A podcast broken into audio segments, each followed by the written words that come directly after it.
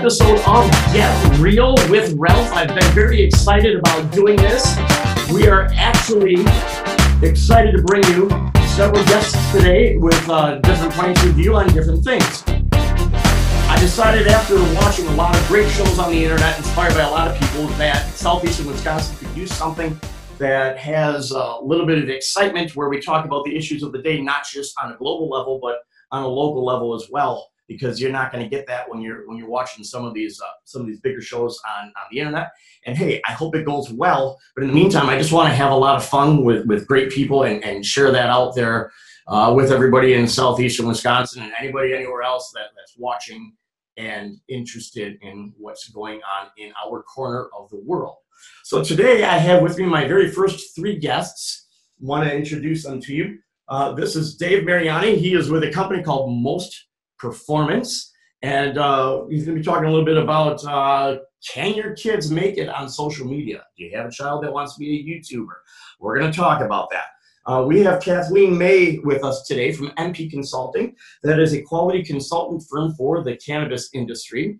And we have with a old personal friend, Mr. Patrick E. Moran, former retired teacher, former mayor, former salesperson, former entrepreneur, author, and a man with an opinion on just about everything. Like or like or hate the opinion, always love the man. So let's get started. Um, where do we want to go? I wish we could play like a little spin the bottle here, and somebody goes for I'm gonna spin the pen here. All right, we're gonna talk about cannabis first. All right, we just happen to have two people that have become experts on both the subjects of medical marijuana, the legalization of such, and uh, I believe recreational as well. And there's been a lot going on in the news and in Wisconsin, and a lot of movement, a lot of referendums this last time around. Kathleen, what do you think is um, what do you think is happening here under under the earth with uh, the people of Wisconsin, and how do you think this is going to shake out? Okay, well, I mean, first off, the hemp program in Wisconsin became legal back in November of 2017. They rolled out the rules of March in March of 2018. Um, the state only had about 90 days to put those rules together. So there wasn't a whole lot of guidance for cultivators and processors in the state to really understand what that all meant. Um, but in any case, there was about 350 licenses given out. 290, I think, were, were cultivation and the rest were processing. Um, so we have a legal hemp program here in Wisconsin, but there's still a lot of um, misconceptions with that program and Sure. what that really means. Um, so we are technically legal, but there are um, hemp from a federal perspective is still illegal. Even hemp without without Yes, THC? because hemp is cannabis. Cannabis is hemp and both hemp and marijuana. Okay, Um, the difference between them. and the law is- doesn't doesn't specify between the two. No. Um, Okay. So, so So you can get in trouble for growing non THC hemp in Wisconsin if you if you're not careful and you don't know what you're doing. Right, so the, Okay. the only requirement right now under the hemp program as far as testing is to make sure that it's under that legal limit, which is an arbitrary 0.3 percent THC. Sure. Um, now with the passing of the two thousand eighteen Farm Bill, that may detach hemp from the Controlled Substance Act, which then hemp becomes just another agricultural product, just as corn, wheat, whatever Sure. but we're not there yet. Um, so those that are in the business right now, um, they need to be very careful that you know their products that they're because the majority of people are processing hemp into making CBD oil. I'm sure we've all heard what's Right. CBD. But if you So can't, CBD oil is extracted from hemp that is non THC to begin with, or do they remove the THC from marijuana? so CBD is one of hundreds of, of what they're- what they're called cannabinoids in cannabis. Um, CBD and THC are the two most common. CBD is non-psychoactive, THC is the psychoactive. Okay. So um, again, there's that misconception that because CBD Who wouldn't is want the not- psychoactive part? Well, Sorry. um, some some ailments I'm do kidding. better with CBD as opposed to THC. I'm sure. Some do better with a combination of the two. Sure. So again, there's that misconception that because it's CBD and it's non-psychoactive that it's legal, and it's not. Because uh, you can get CBD from both hemp and marijuana. So if it comes from hemp, it's legal. If it comes from marijuana, it's not. Again, you fall in that gray area because technically hemp is still illegal from a federal perspective. So if you bring CBD oil into Wisconsin from another state, does it matter which type of CBD oil it is, or are you bringing illegal substance because there's no THC? You're technically violating the Controlled Substance Act. Wow. that. Pat, what do you think is going to happen uh, with that, both nationally and locally? Do you think that the prevailing attitude uh, among most people is that this is a bunch of bullshit and they should start fixing it? Well, I think that uh, being a baby boomer Sure. and having my introduction to uh, marijuana in Vietnam, hmm I think it's inevitable. Probably a that- good place to be introduced to it. Oh, huh? well, sometimes it was a benefit and not a hazard, I'll tell you. I, I uh, imagine. I think that it's inevitable that it will be legalized eventually, maybe not in my lifetime. Uh, there are three examples that I could cite where I, I, I see positives. I taught with a colleague whose daughter had some violent seizures, and they just passed a couple of years ago in Wisconsin legislation where you can get the medical marijuana to treat the seizures, which is a positive thing because no other ethical drug would help with this poor little girl's seizures. My mother has glaucoma, and uh, it's progressing. And again, here with the medical marijuana, it could be an aid in helping the the uh, progression of this disease. Sure. And the third thing, which is near and dear to my heart, in addition to my mother's condition, obviously, is the treating of uh, post-traumatic stress disorder and traumatic brain injuries. Now, they give you psychotropic drugs and they dumb you down. My son suffers from post-traumatic stress disorder Sure. uh, TBI. And now they're experimenting with the medical marijuana, which would be, uh, in my view, better than drugging guys down and doping them out Sure. with the uh, with the psychotropic drugs. Do you think that the increase in THC in this country as a whole uh, is going to have a net result of more, or do you think it's going to have a uh, net effect of less use of opiates, opioids? I would say less. Okay. Um, Go ahead. No, I, I'm not sure. Uh, people with addictive personalities, I, I don't care if it's alcohol, opioids. And one of the big concerns of law enforcement, and I can appreciate their point of view here, is the progression. I'm not suggesting that there's progression from pot to heroin to uh, other types of opioids, but in my view, uh, if you have an addictive personality, there's a propensity to have this overlap. And I think uh, there is a connection there, a nexus there. Well, I think this is where education is, is, is vital when, it- when you're talking about um, medical cannabis in particular, because most people, when you start talking about THC, they immediately think that, you know, you get high. You can regulate your dose of THC to, to basically be like Sure. taking an aspirin. Right. The other thing is, which most people don't understand, and again, my background is science. This is part of the reason why I wanted to get into this industry because there's so much science behind this plant that people don't understand. When I talk about education with regards to the, to the use of opioids, the reason that there should be a push to move to cannabis as opposed to um, opioids is that physiologically we do not have receptors in our body that cannabis attaches to that opioids do that cause us to stop breathing when we take too much of the product. So Sure. you will never OD on cannabis. Right. You might be in a coma for a few days if you take a lot of it, but you you we our body is not. Um, Don't eat the whole pan of brownies. exactly, Okay. exactly. In fact, don't even eat a whole brownie. I don't ask me how I know this, but I know somebody who ate a whole brownie in Jamaica.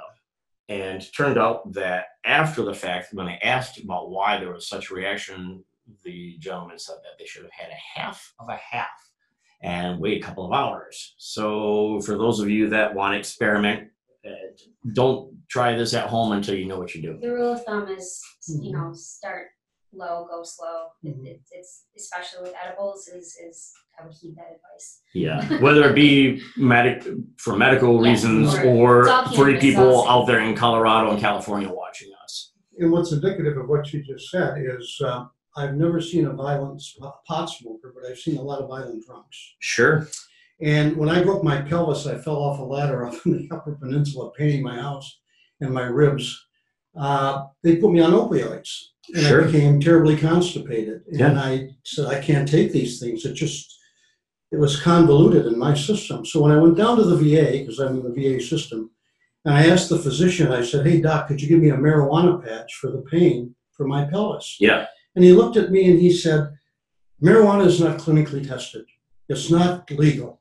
We don't give it in doses. I said, but yet you'll give me these opioids that are more destructive on my body and are causing me physical harm. Yeah. And that to me is hypocritical. It is. I, I think there's a huge hypocrisy there. You th- and I think I understand why. And it's because it doesn't really matter. And when it comes to, I'm politically agnostic. It's taken me years of my life to get there because I realize that honestly, the people who are powerful and have money are always going to protect that above all. That's always going to happen. It's the, it's the, it is the nature of man. It's been going on since the beginning of mankind. Mm-hmm. It is in our DNA. It is part of our survival. What- You know, you can knock it and say they're evil. No, they're human beings, mm-hmm. and that is human nature. That when you're powerful, you need you want to protect that power because th- that to you is your survival. That is your shield against anything else. And so we, but once you're aware of that, you realize everybody has an agenda, and that agenda isn't you, and it's not me, and it's not you and everything that they're doing that is for your own good is never really for your own good it's for the benefit of somebody making a profit. You just gave the definition of social Darwinism.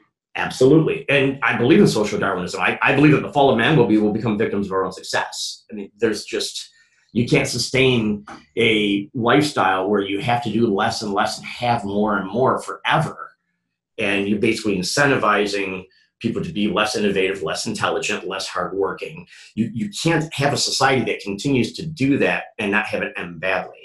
And uh, that, that's the human condition that no matter what happens, if you wiped everybody out and started over again, it's going to keep happening because our intelligence allows us to do that. And so it's time that we're just, I think, self aware and take a step back. You, you go to the subject of, you know, marijuana. Why? Marijuana can be grown by anybody, anywhere, anytime. There is no way for big tobacco pharmaceutical companies and everybody out there who makes money now to really regulate that. It's easier to grow than tobacco. It is uh, easier to get. And if they make it legal, they can't control and keep a monopoly on that the way they can um, opiates, the way they can when they put a patent on something and for 10 years nobody else can make it. You can't patent weed. I mean, that's, There's people trying. uh, of course, yeah. There's absolutely People will trying. patent a strain or whatever it happens to be, but you can't patent weed as a whole. I mean, and just to piggyback off of something he said, that, you know, th- that, that's always the argument is that there's, there's no data or research to, to support the medical use of cannabis, and that's, that's completely false. There's over twenty-five thousand articles on PubMed.org that you can go to and, and, Sure. and read about the, the, um, the science behind it.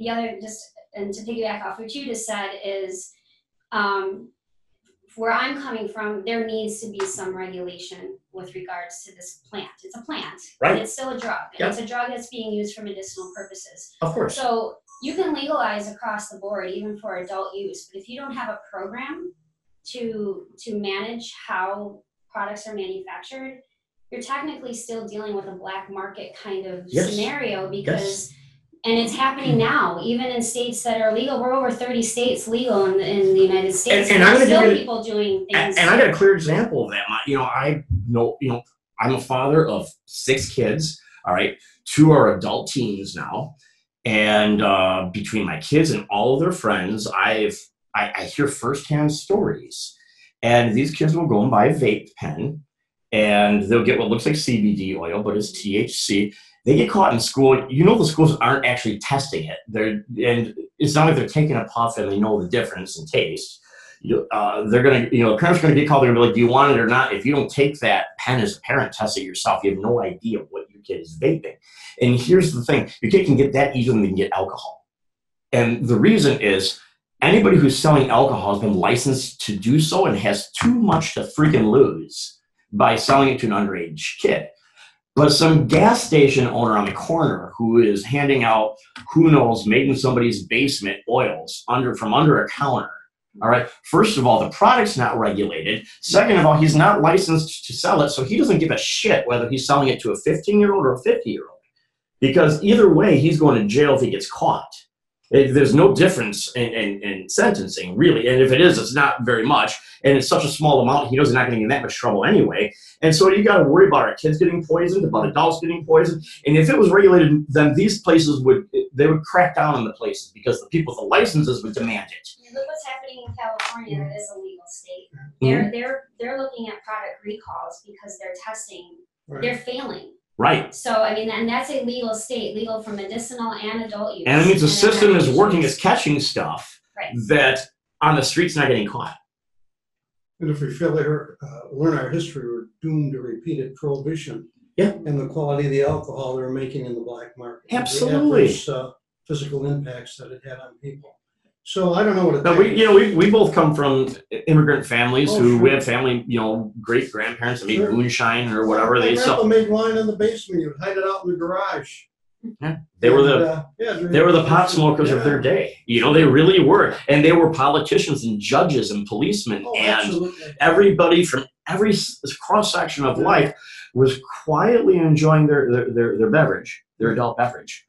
Uh, and the people that did it the most quietly and discreetly just went about their day and they didn't really get messed with because Right. society as a whole accepted that alcohol was part of everyday life, even though the law didn't. Mhm. And I think we're there right now with, we're we're transitioning now from medical to recreational.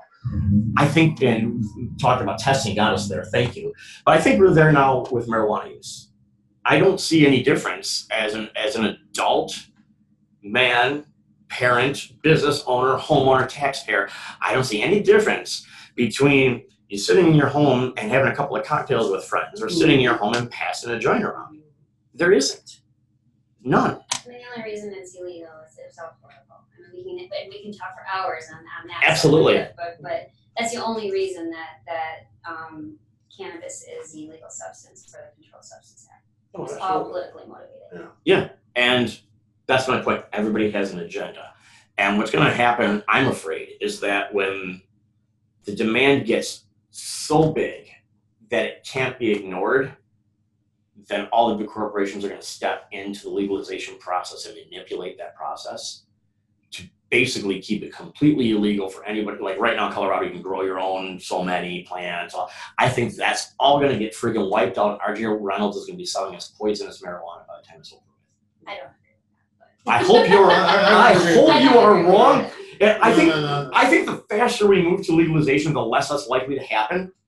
Well, But- it's legalization and regulation. It can't be, it Right. can't be one without the other. There can't be one without the other. And and here's the thing: we've got this stupid freaking treaty that NATO belongs to, and I think most of the I think most of the um, of of the United Nations Mhm. that says that you're not going to manufacture Schedule One drugs. It's an anti-narcotics provision. Mhm. that basically if you legalize in your country you're in violation of that treaty and that is that's what people don't realize is like the island nation of jamaica it has just decriminalized but can't legalize and this is a this is a country that would benefit economically in so many ways because they they understand the entire product the paper all, all the other all the other products they're they're clamoring Mhm. for this worldwide prohibition and so they don't have to worry about having sanctions against them so that they can create an export product for the world a quality product why are we stopping that Uh, The thing on your RJ Reynolds, which I disagree with, today I turned on Fox Business News and uh,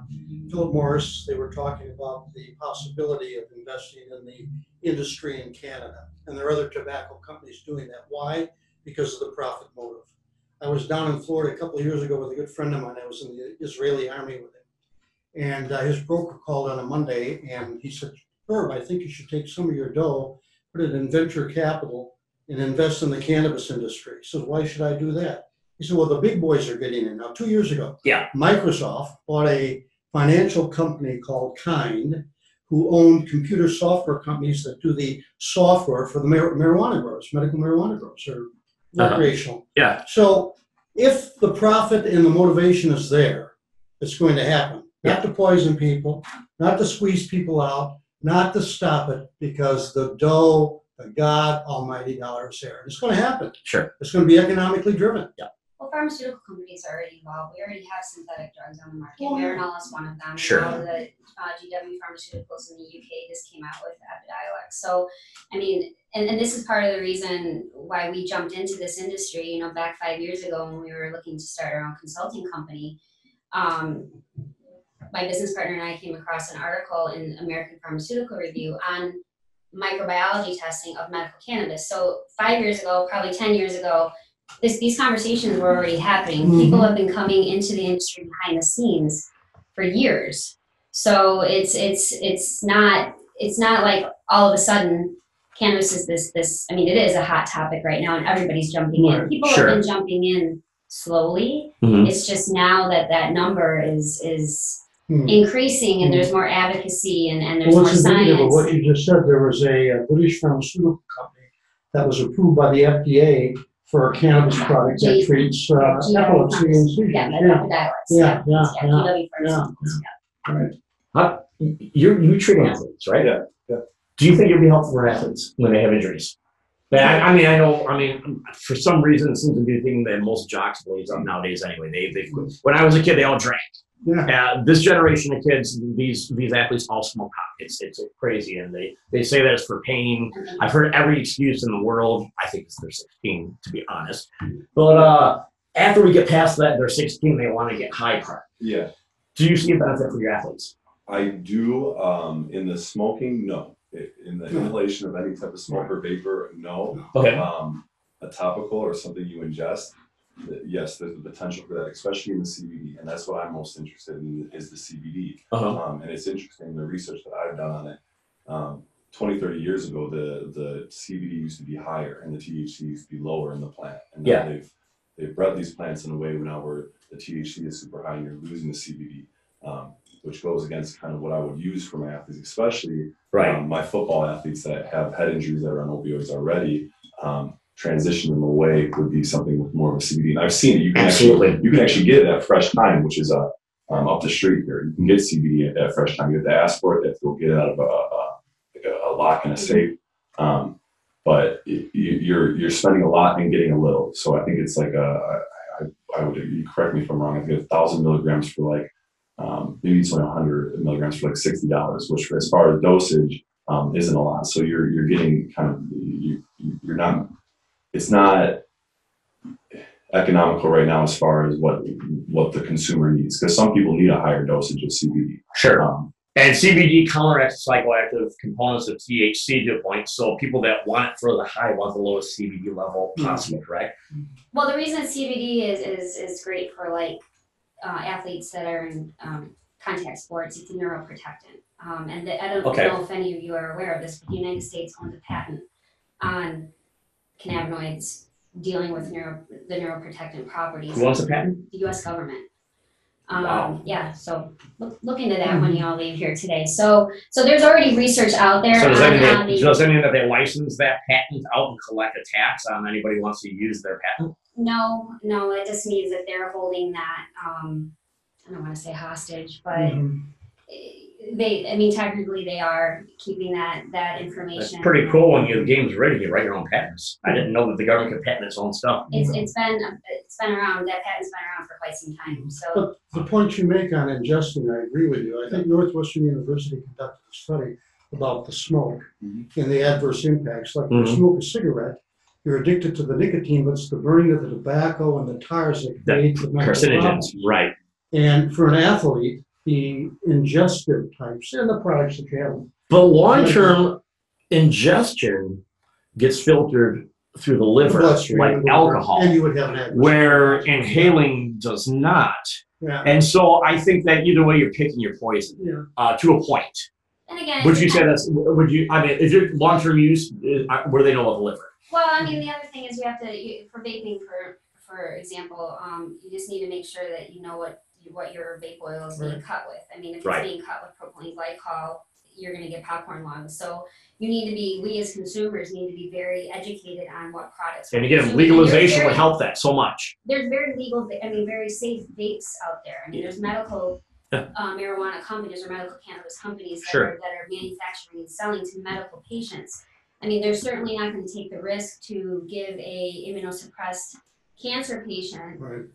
A product that essentially going to kill them. There, there's been um, instances in California again where, you know, a cancer patient went and purchased um, their product from a dispensary that was full of mold, Hmm. and they died not because of their cancer, but because of the the contamination of their product. So we as consumers just have to be very educated on what we're purchasing. So uh, there are safe ways to smoke.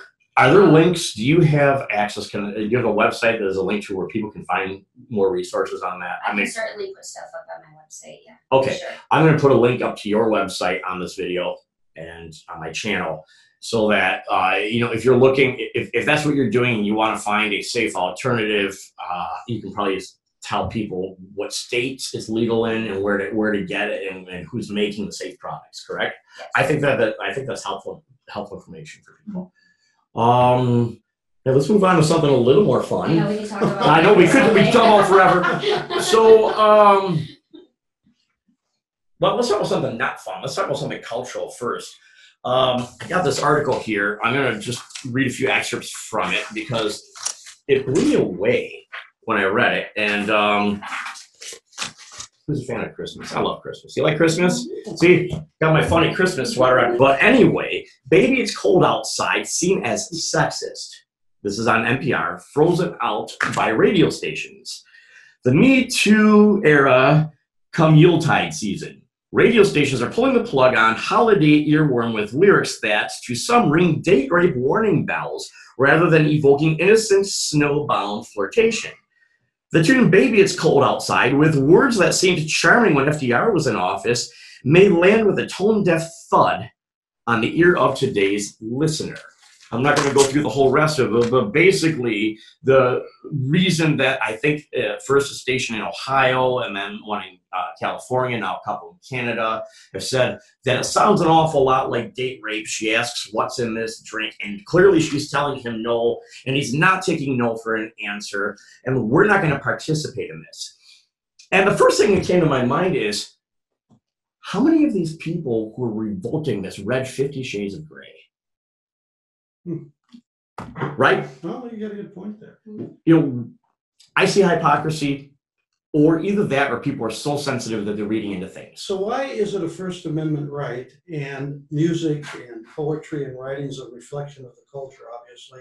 If you're talking about your existence in um, the hood in Chicago and uh, Englewood, and you're rapping and you're dropping the F bomb and you're talking about drugs or rape or whatever the case might be. But Right? that's a First Amendment freedom to express that. It's a generational thing. Sure. Now, back pre-war, true, World War II and uh, after the war, maybe It's Cold Outside is another reflection of a First Amendment freedom that should be perfectly okay to reflect Yeah. under your constitutional rights and liberties. I mean, the political correctness has gone so amok. Selectively. Sure. Selectively. Yeah. And I and I say selectively because I think every you know, and again, I'm not going to name names, parties, whatever. Everybody's got some agenda somewhere, and I, it, sometimes it takes a while to figure out. You got to follow the money, and I don't know where the money leads on this, but there's got to be money somewhere because there always is. What do you think? I mean, obviously, being a woman and, and giving a perspective. And I feel don't please don't feel like here No, no, like, no, no, no. like three lumbering. I, I feel like I got to back up here before No, I, I, I, I can handle myself. I'm not worried about you. I'm worried about getting. getting like uh, disgraced by the Me Too movement. 'cause we, you know, we ganged up on you or something here. No, I, I mean, from my perspective, in this particular situation, I, I mean, I think that our society has become way oversensitive, and, and it's, and I actually feel for men in the society Well, sure, you have some. Because there's son. Well, there, I mean, there's there's always this like fear of am I going to say the wrong thing? Is she mm-hmm. going to be offended? And I'm mm-hmm. I'm not an easily offended person, so most thing rolls off of me. And if I don't like what you say, I'm going to tell you that. So Yeah. But I think I mean in this situation in particular, I mean this is taking it to the extreme, in my mm-hmm. opinion. Yeah. Um. No, in no way am I am I disregarding the Me Too movement or anything. I support that, but this is if you don't like the song and you, you're offended by it, turn it off. Don't listen to it. Yeah, there you go. so. What do you think? Yes or no? Baby, it's cold outside. I, I I don't know the song completely. Um, I, I remember some of the lyrics, so I'm trying to go in my head and go back. And, Oh, yeah, you know, everybody has a different version. Somebody Well, has yeah, a let's hear it. Let's- version let's- of it. Well, let's check it out. Let's find it.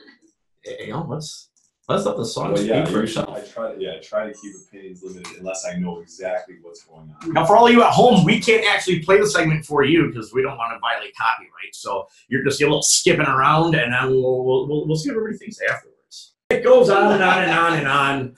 So that's you get uh you get it. You get the uh the the Classic, gist. classic chase.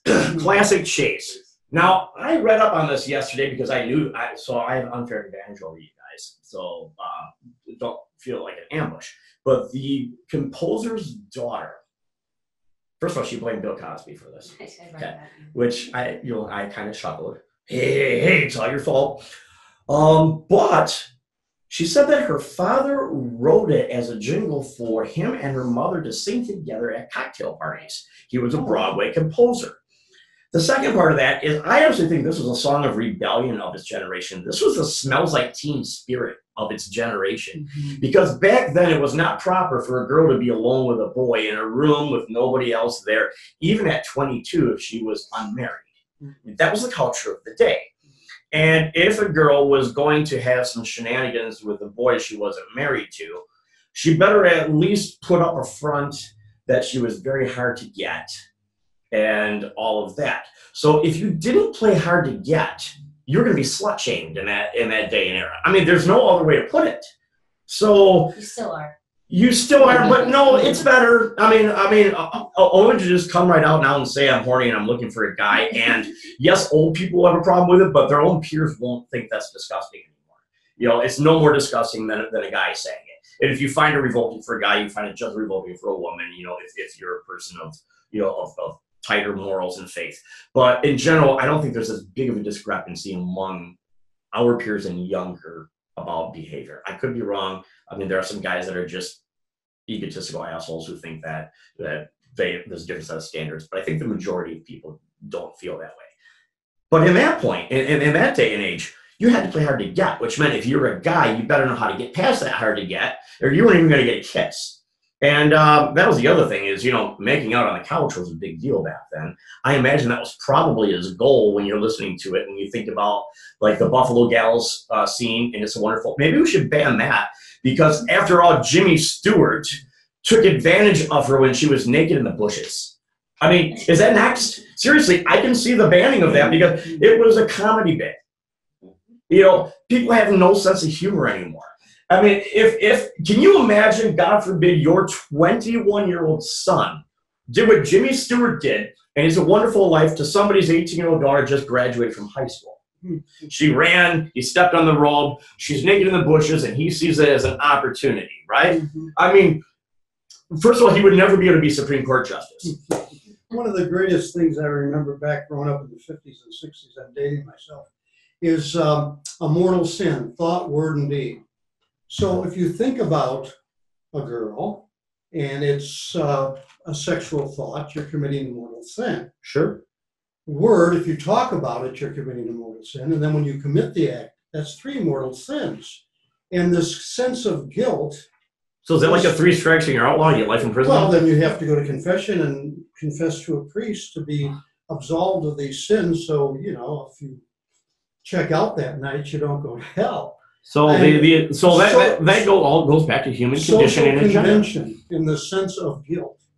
Now, it's a biological want and need and a desire. It's propagation of the race, and some guys cross the line, and I understand that. But yet, it's something that we're driven by. Sure. Now, there has to be protocol, but I mean, it goes to such extremes where women can be victimized. But then today, I'd hate to be a guy dating based on what motivated me because you don't know what signals when the woman gives you a signal. Do you open the door? Uh, do I kiss her? Do I dare touch her arm or her hand?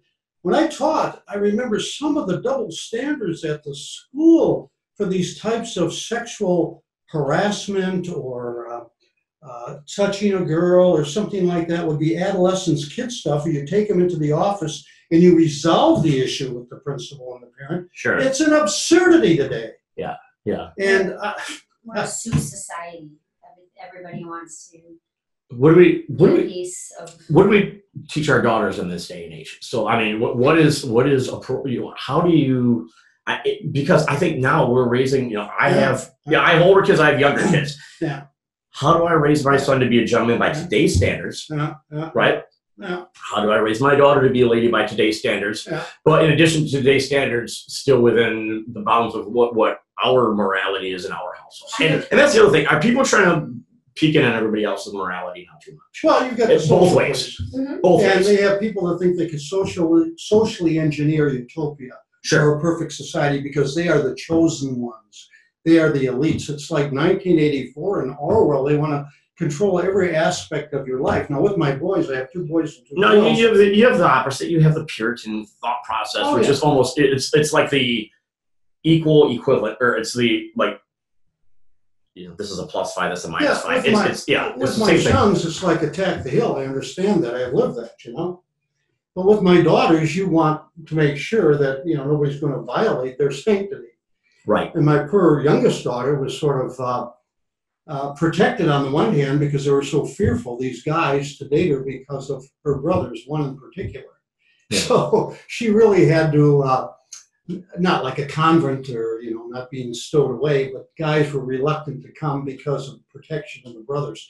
But I taught her to have claws and teeth and stand up and think for herself. And I said, don't let the guy, you know, get over on you. I mean, just draw the line. It's up to you. You've got a free will. You make the choice. You know what's right and wrong. And you can't protect your kids from everything and put them in a bubble. Yeah, I, I have a 20 year old son and a 16 year old daughter, and I mean, and I just actually had this conversation with some of my mom friends uh, a few weeks ago. I mean, it's very difficult nowadays to, to raise teenagers. Um, and, and, you know, kind of what you said, Ralph, is I, you know, I raised my son to be respectful and polite and hold doors and and then raising my daughter to not take any crap from. I mean, it's very difficult to Yeah. find that balance Mhm. of, of, Yeah. of you know but also teaching my daughter that you you too need to be respectful. It's it's a two way street. You can't get into a relationship and treat a guy like total crap and Mm. and expect that respect back. It doesn't work that way. So it's it's it's very challenging to to raise. I mean, it's always challenging Sure. to raise children, but I just feel with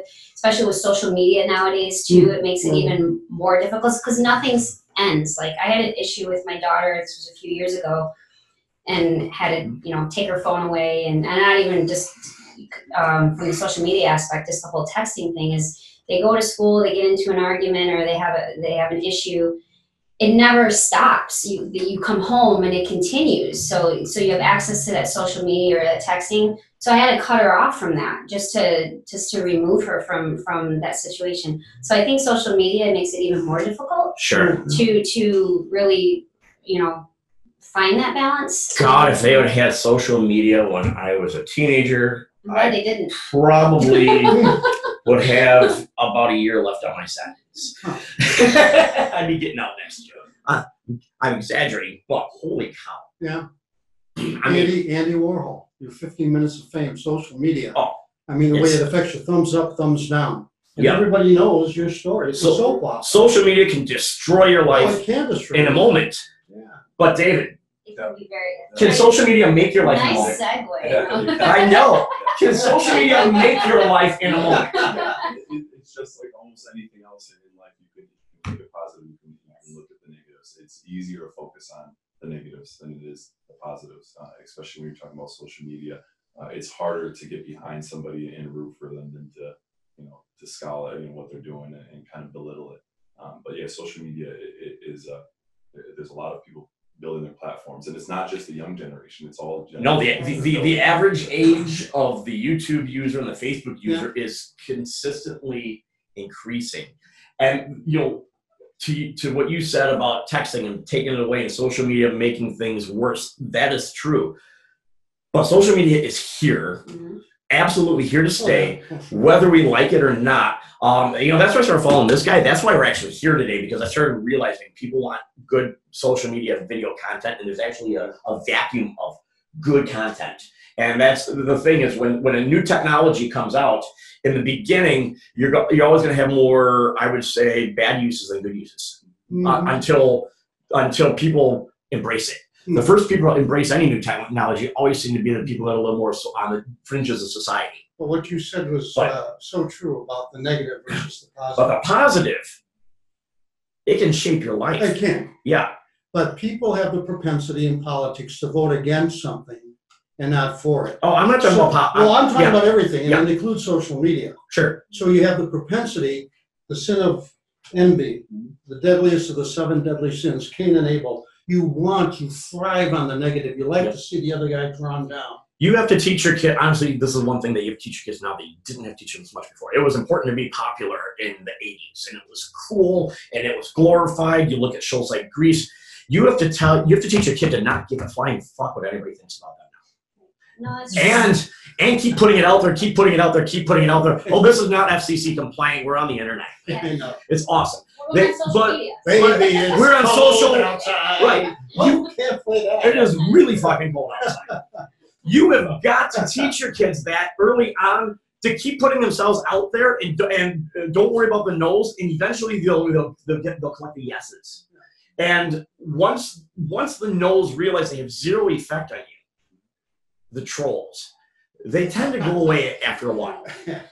Now, we're going to talk about a local kid, and uh, th- this kid's become a phenom. And uh, one of the reasons of the way I became acquainted with you is uh, through your uh, relationship with Tristan Jass. And uh, for if you don't know who he is, he's become somewhat of a local legend because the whole myth that you kids keep telling you, or you think it's a myth that I'm going to be a YouTuber for a living, actually came true for him. Hmm. And I coached this kid. I was an assistant coach on the Pee Wee Steelers for um, Boys and Girls Club when he was playing with my sons. Uh, shout out to John Lynn. I know you're out there. I see you could have been here today too. Um, John Lynn was was uh, Tristan's coach. I was an assistant coach on that team. My boys were playing. And I remember never. I remember this hit he put on another kid that he he hit that kid so hard that his grandma popped up in her grave. I mean, it was boom, you heard it from across the field, and I was like, holy shit. I mean, just laid this kid out. Kid went, I felt bad for the kid, but I had respect for that hit. It was unbelievable. And he played like that week after week after week. And it was the Tristan and Frankie show. There was another kid on that same team, Frank Garcia. And the two of them probably could have played with tackle dummies for the rest of the line and won every game. Hmm. And uh, I thought, man, this kid is going to be a he's going to be a football player. So I thought, dang, he's gonna, this kid's going to be in the freaking NFL. Freak of nature. And uh, I remember telling his dad because his dad Jeff helped coach too. We were all we all got to be good friends. It was a great time. Yeah, uh, and I said, man, your kid should wrestle. I mean, because my kid's are wrestling. No, no, he wants to play basketball. I'm like, short little white kid basketball, right? I mean, come on. Well, he's sprouted. Yeah. He his his uh, playing ability sprouted. Hmm. Uh, he was looked at by a lot of schools and chose not to Hmm. Because of the whole NCAA ban on monetizing your YouTube channel and capitalizing on the fact you're a college athlete. And he didn't want to give up the income. Am I right? Yeah. So- That's the, the, the only people that can't monetize in college are, are, are athletes. Musicians can right? monetize YouTube. Uh, artists can monetize YouTube. Athletes Faculty can man- Yeah, monetize. it's a, it's A touchy coach can monetize. subject. So very, you know, I, I can't believe there isn't a big uh, antitrust class action lawsuit against the NCAA yet that's that's prevailing because it is wh- wh- what they're doing to these athletes is complete bullshit. Now we have a kid who honestly I think he should be in college, Yeah. but if you have to pick between the two, it's very difficult because next year as a freshman he could break his leg Right. and not have the income that he's getting now because his status will just evaporate. Right. So I completely understand the decision, but my point is that he should be able to go to school. He earned that reputation. He created the views. He's done it. Now, how does this happen? Right? In a minute, you don't know what goes viral, what doesn't. This kid went viral by playing basketball with one of his teachers, and uh, you heard the move, the Shammgod. Uh, Watch this. I'm gonna have you guys check this out, and I want you to see the instant that this kid became famous because I think it is just one of the coolest things ever. So I got this thing. Let me make sure I get share it out right.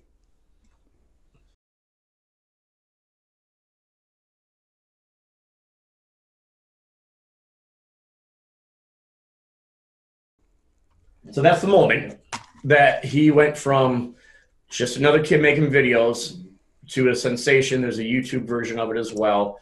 Um, what happened after that? Yeah, so that that happened. Uh, he posted it on his Instagram, and I think uh, the next morning he woke up and everybody was in his uh, his messages, his direct messages. ESPN, Bleacher Report, House of Highlights, everybody asking for permission to use their uh, use that video on their platforms. I think that was SB Nation was what we were looking at. So everybody uh, uh, was trying to grab that, um, and then from there, uh, it was really on him to start to build off that platform. Had it just been that one video, uh, and then he kind of sit back, it wouldn't he wouldn't be where he is today. Uh, he used that to capitalize, and uh, um, actually his his little brother Brennan, uh, who was also another brilliant kid, was the one that kind of said, "Hey, you know, let's push this YouTube. Let's push this YouTube. You know, let's you you, you have the platform. People are looking at what you're doing now. Let's build the YouTube." And, and then he started to build the YouTube, and um, it, it's just taken off so fast. I don't know what's ever happened this fast for any of these YouTubers. His his rise has been um, unprecedented. In in 18 months, Yeah. he has went from nobody knew who he was.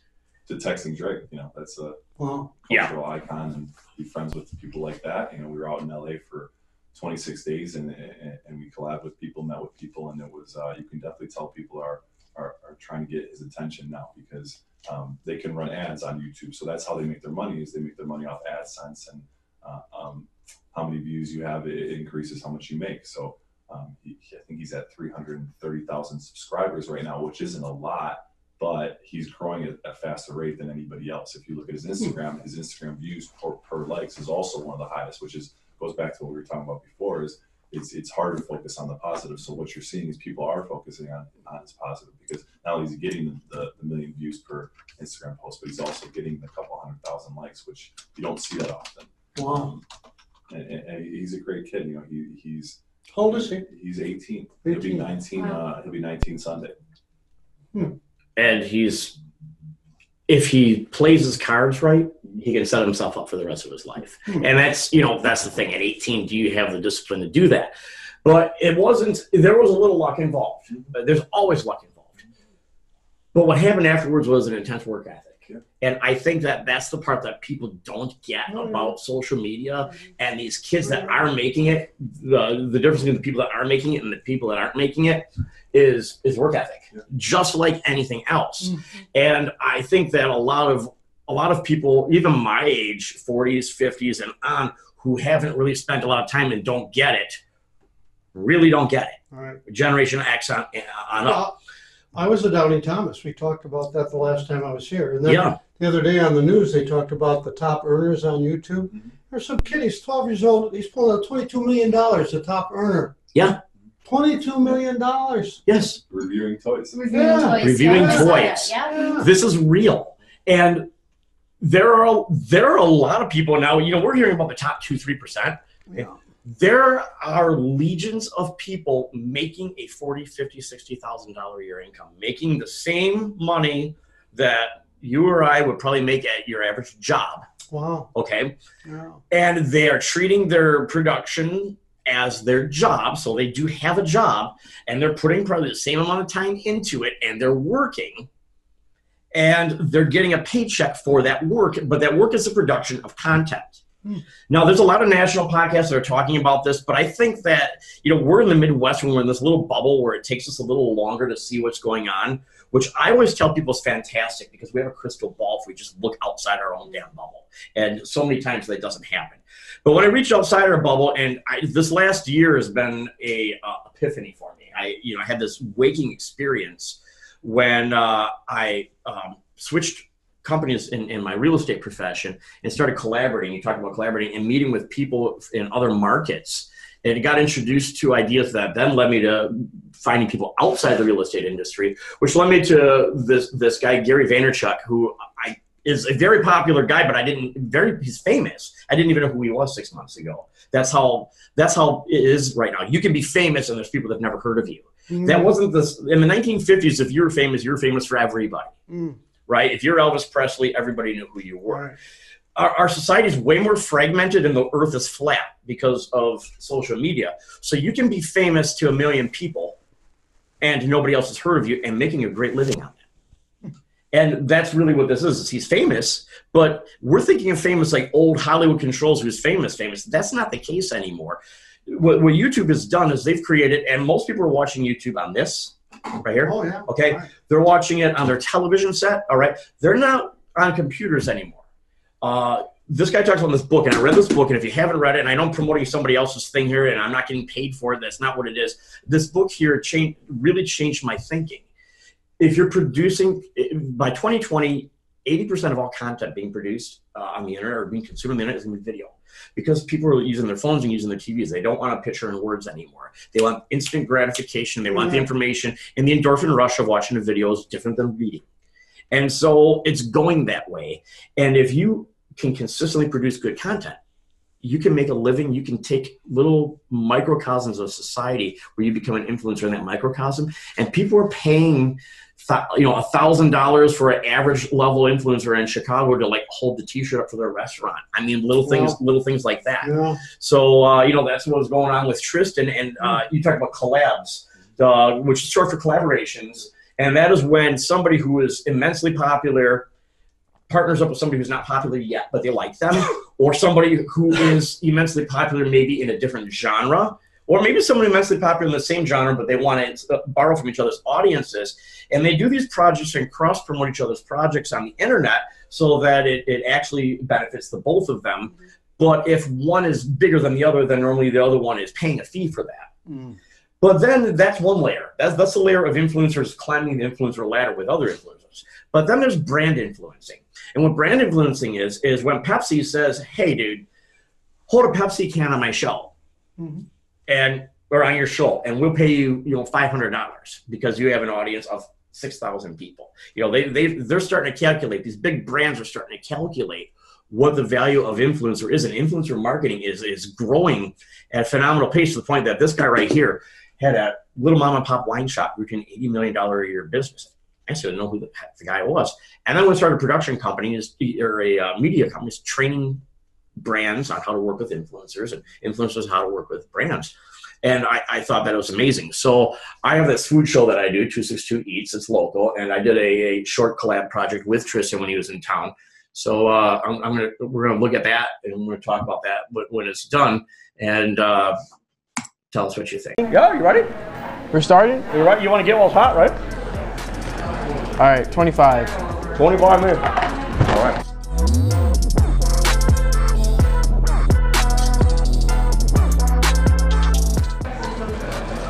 This is actually really spicy, bro. I don't even know how to eat this. It's spicy. It's really spicy. I'm a really white person, and everything is so spicy to me. This is bad.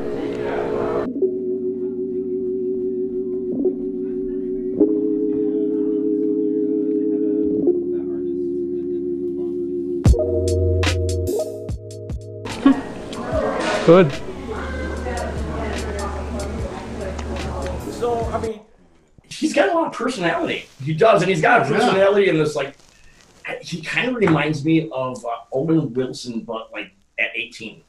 You know, where he's got He's, that. yeah, he's got good. Uh, Yeah, and then he's got some mad skills on the basketball court too. You know, when I asked him, could I score even one basket against you if you ate the whole thing, and I didn't, he said, nope. He lying. first, uh, first of all, I suck at basketball. That's why I wrestled. Um, but even if I was, he's just, uh, he's an animal. Yeah, he's top level. And I- I wish we would see him compete. Mhm.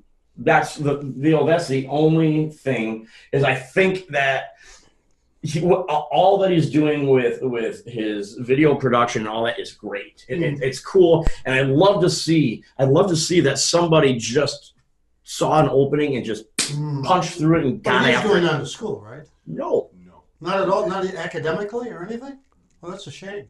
Yeah, that's the it, that seems to be the divide. So there's the divide between the people that want him to go to school, sure. um, and then I'm kind of on the other side of that. I, I don't think school's in his best interest at this point, um, because of like we talked about the if he does get injured, that's going to hurt his platform. Oh, sure it He is, can't keep the money coming in from YouTube if he goes to college. Right. Um, Why? I guess I'm. The confused. NCAA No, will I'm not- saying, What if he goes into college and doesn't play? What if he could, goes to college to get an education Yeah, he and could- he continues to could- do Yeah. what he's doing? he could do that. With I mean, YouTube. or he could, you know, he could start to set he could start to set up his own, you know, education courses on how to manage your social Right. media. Is, co- is, is college is college overvalued right now though? Yeah. Yeah. Yeah. it is. amateur athletes, Jim Thorpe. I I think overall, and this is being talked about too, that the, the student the student loan uh, crisis is going to be the next Yeah. financial meltdown, Right. and the experts are talking about it. And I think that you, you know what? I, I think this bullshit that we're telling our kids you all have to go to college. Oh, you- You know, my my wife teaches at a school where that they're trying to make kids college ready who have no desire and they're skipping the fact that there's this whole middle ground of be a good person learn how to be self-sufficient know how to balance your bank account in this Sure. day and age um, get a trade.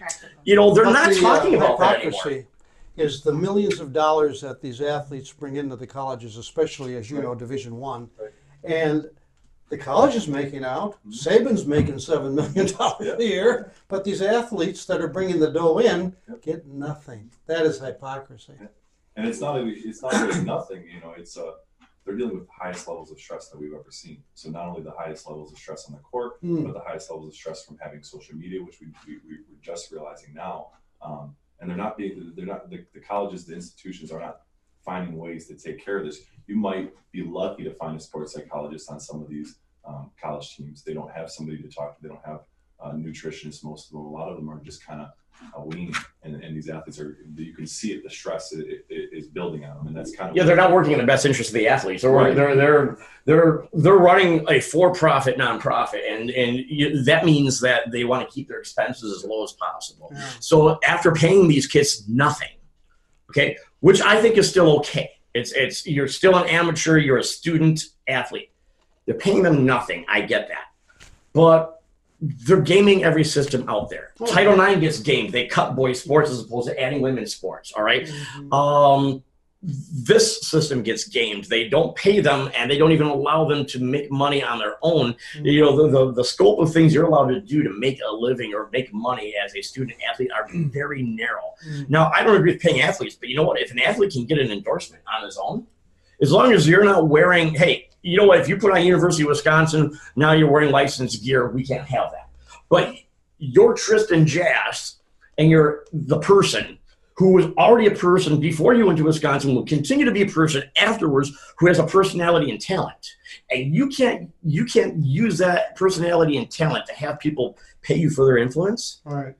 that's it's a bunch it's a load of crap it is is Hmm. it's Well, Jordan So- Spieth, as an amateur, couldn't cash in. Right. how how Now many college to with- athletes break their leg tear something two years in never make it and that's that's the Yeah. truth they they gave up their opportunity to do anything else in life because they got sold this little bullshit by the ncaa that this is the farm system to the pros right. they gave them nothing.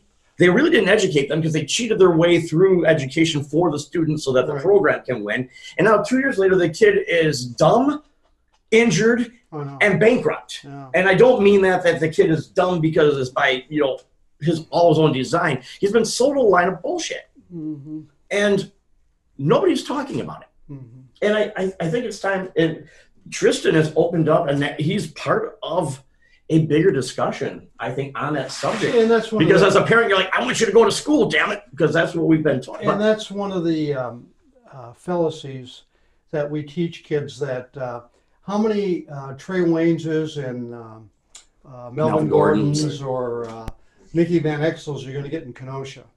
Now it's not going to be your automatic ticket to stardom and money, and the academics, and this is where I think that we, or it doesn't have to be college.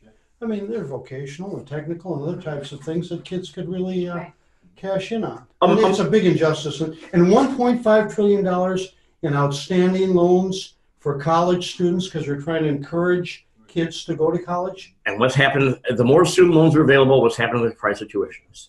It's going up. And it's not because it's costing the colleges more. It's because their profit margins are rising because they're selling a brand. And, you know, the brand Michigan, the brand Ohio State, these are people are getting a brand name education for the same reason they drive a brand name car. And they're not getting a better quality education proportionately to the difference they're paying. Right. It might be okay. Right. You might get a better education at Michigan than you get at UW Parkside, but you're not getting 15 times the And- and education. you might not.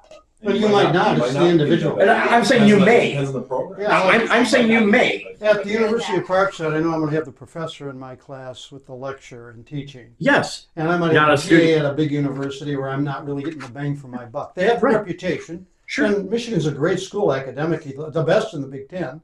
But yet, sometimes at a smaller school like Parkside or Carthage, I think the quality of the edu- or Gateway, the quality of education is very good. We've been blessed Right. living in a town with these three. The only thing you're getting at a bigger college Oh, than a yeah. smaller college, I think, is you're part of a different country club. Mhm. And you know, Well, it it's, opens it's, net- doors for you. it's networking. Yeah, it's yeah, it's career-wise, yeah. yeah. And not every student or not every kid does well in those larger No. universities. Some people, I, I mean, I can speak from experiences. I like, I went to a parochial school my entire life, so Mm.